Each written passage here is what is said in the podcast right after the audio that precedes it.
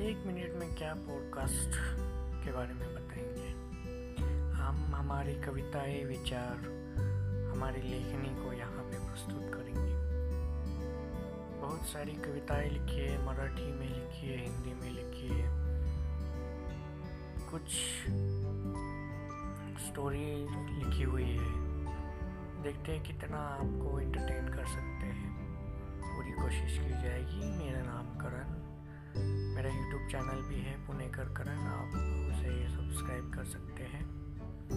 वहाँ पे educational videos मैं डालता रहता हूँ। उसके साथ लाइफस्टाइल वीडियोस और गेमिंग के कुछ वीडियोस बच्चों के लिए होते हैं।